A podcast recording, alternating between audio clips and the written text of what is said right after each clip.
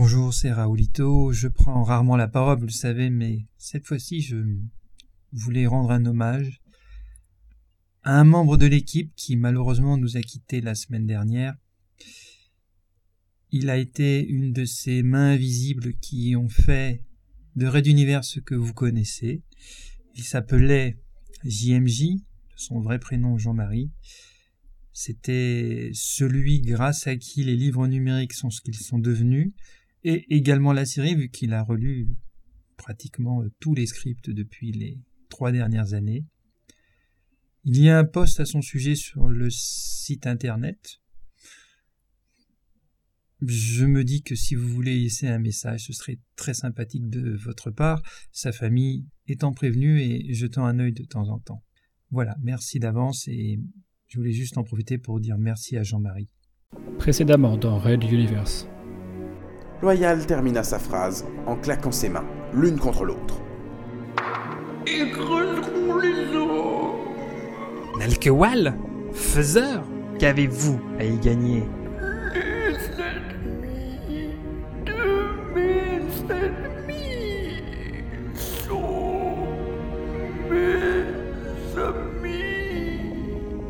Red Universe. Chapitre vingt-sept.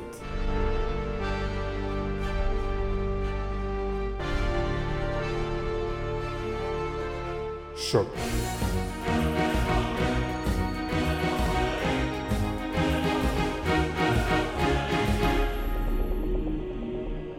Épisode dix.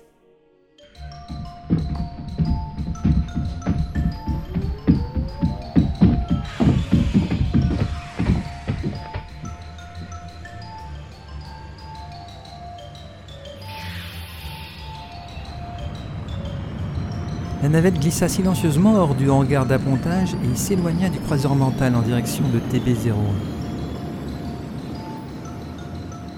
À son bord, le ministre Ralato patientait, sanglé dans un treillis aux couleurs de la planète gazeuse, ainsi qu'un groupe d'assaut d'une vingtaine de soldats manteaux, tous lourdement équipés. Pour sa seconde visite au chef des triades, fort probablement une chimère toute neuve de Steffy, Ralato jugeait que le stade de la politesse diplomatique était passé. Place à la force. Lui-même ne portait qu'un simple revolver accroché à sa ceinture et un gilet pare-balles. Il ne se sentait plus l'obligation d'être bien armé pour partir au combat, un peu comme Fabio en son temps. Quelque chose lui disait que désormais plus rien ne serait jamais pareil, qu'il entrait dans une nouvelle ère. Toutes les impressionnantes facultés révélées dans le piège souriant n'étaient qu'un début. Il pourrait aller bien plus loin que ça, plus loin que... que Fabio. Car il était intimement persuadé que l'étrange monsieur Loyal et les petits objets translucides, qu'il voyait fréquemment flotter autour de lui, voudraient à tout prix éviter de reproduire la disparition de son frère et donc offrir à Ralato un pouvoir réellement infini. Ce n'était qu'une intuition, mais... Sur son reflet chromé à la surface du fauteuil devant lui, il laissa quelques secondes un doigt glisser le long de la cicatrice qui marquait son cou de part en part. Il ne restait déjà plus qu'un mince filet rosâtre, et le ministre devinait que d'ici peu, elle serait totalement effacée. Existait-il dans l'histoire des êtres revenus d'entre les morts ? Toi, tu l'avais vécu lors de notre capture par les forces mentales. Pensa-t-il, l'image de Fabio enfant surgissant de ses souvenirs. Sans préavis, le décor changea, le projetant à sa grande surprise dans les montagnes des Appalaches, le jour où...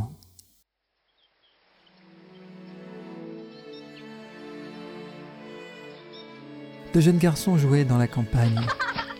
Devant eux, une chaîne de belles montagnes où il faisait bon paître pour les troupeaux avant l'hiver. À l'arrière, une vallée paisible où l'on devinait de petites fermes blanches réparties telles des boutons de fleurs sur un pré en cette fin d'été. Ralato et Fabio, les deux rejetons de la famille Uli, s'amusaient à cache-cache entre les gros rochers à flanc de parois, et c'était au tour de Ralato de chercher. Leur jeu était un peu différent de celui des enfants ordinaires où l'on devait trouver son ou ses adversaires. Ici, la pente était assez dénudée et il y avait peu d'endroits susceptibles de dissimuler des garçons de sept ans. Assis en tailleur, Ralato devait se concentrer pour ressentir la présence de son frère, tandis que lui devait justement se masquer derrière un silence d'esprit parfait. Au seuil de l'adolescence, les manteaux développaient leurs facultés progressivement, des comportements particuliers qui, si elles étaient bien canalisées, feraient d'eux une élite de la société.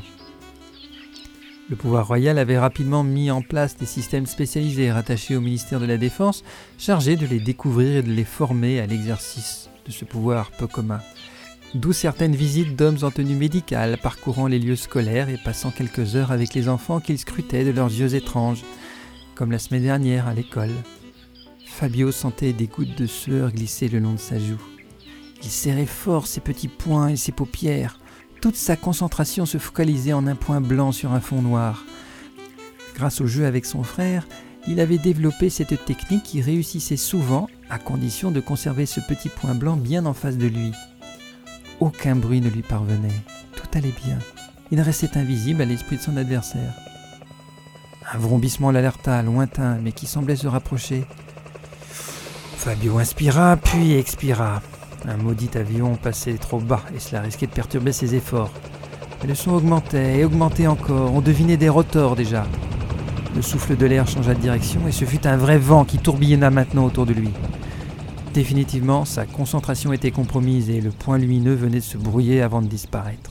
Il était inutile de se cacher, son frère pouvait le trouver sans aucune difficulté. Mais il ne se passait rien. Fabio jeta un œil et la scène qu'il découvrit derrière le rocher le laissa sans voix. Un énorme orthoptère était posé à quelques pas de son Ralato et plusieurs hommes en blanc l'entouraient, ainsi que des soldats armés. Ralato écoutait les messieurs lui expliquer dans son esprit que ses parents étaient au courant, qu'ils ne risquaient rien, que le roi allait s'occuper de lui spécialement. Ils ajoutaient qu'il était un enfant à part, avec de réelles qualités, mais le petit garçon pensait à son Fabio. Il ne pouvait pas le laisser seul dans la montagne.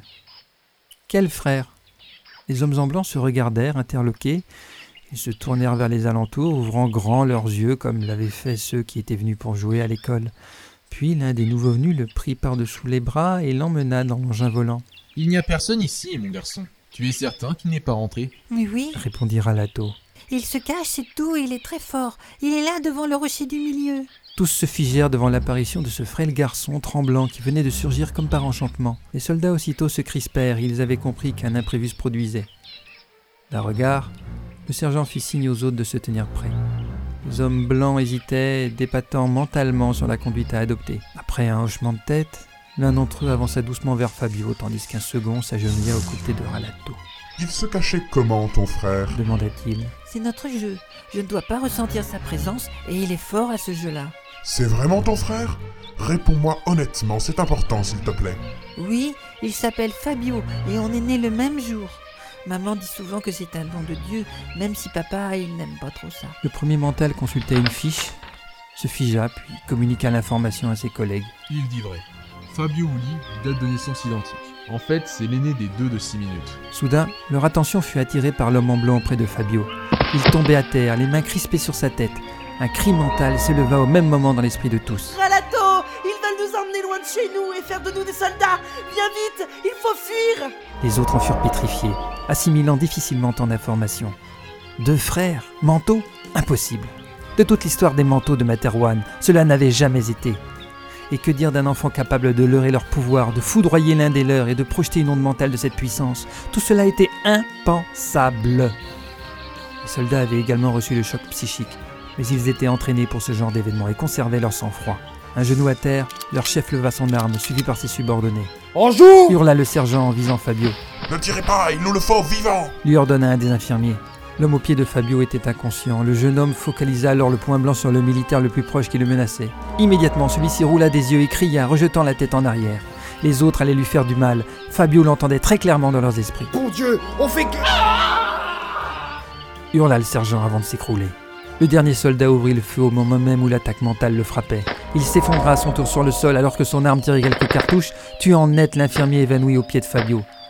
Ralato regardait toute la scène, terrorisé. Il ne bougea pas jusqu'à ce qu'il voie son frère emporté par la dernière balle.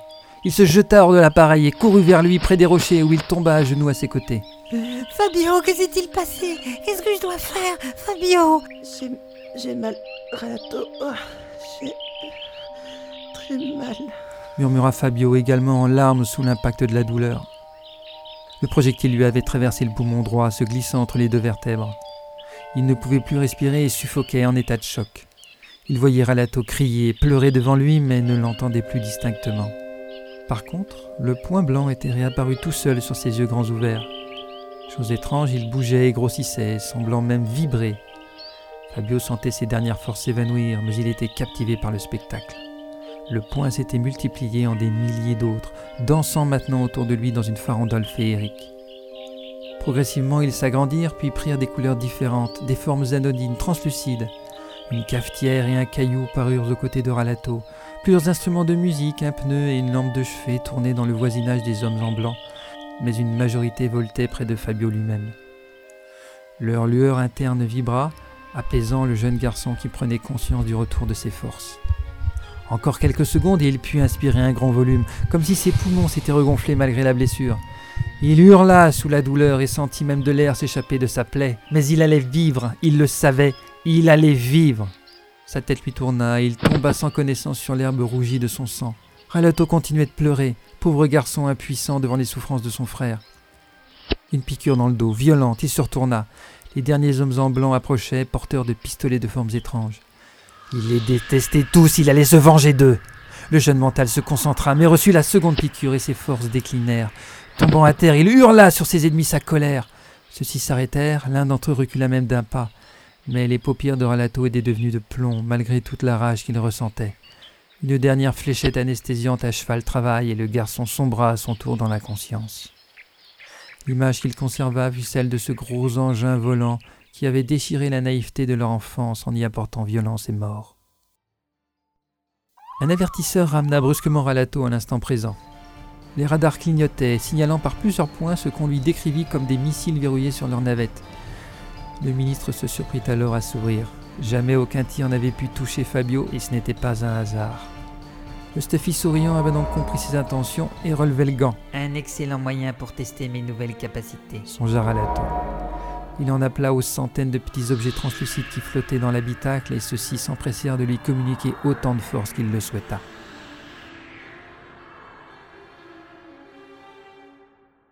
Red Universe. À suivre. Retrouvez les musiques originales, les chapitres complets et les livres numériques de la saga sur red universe point f r.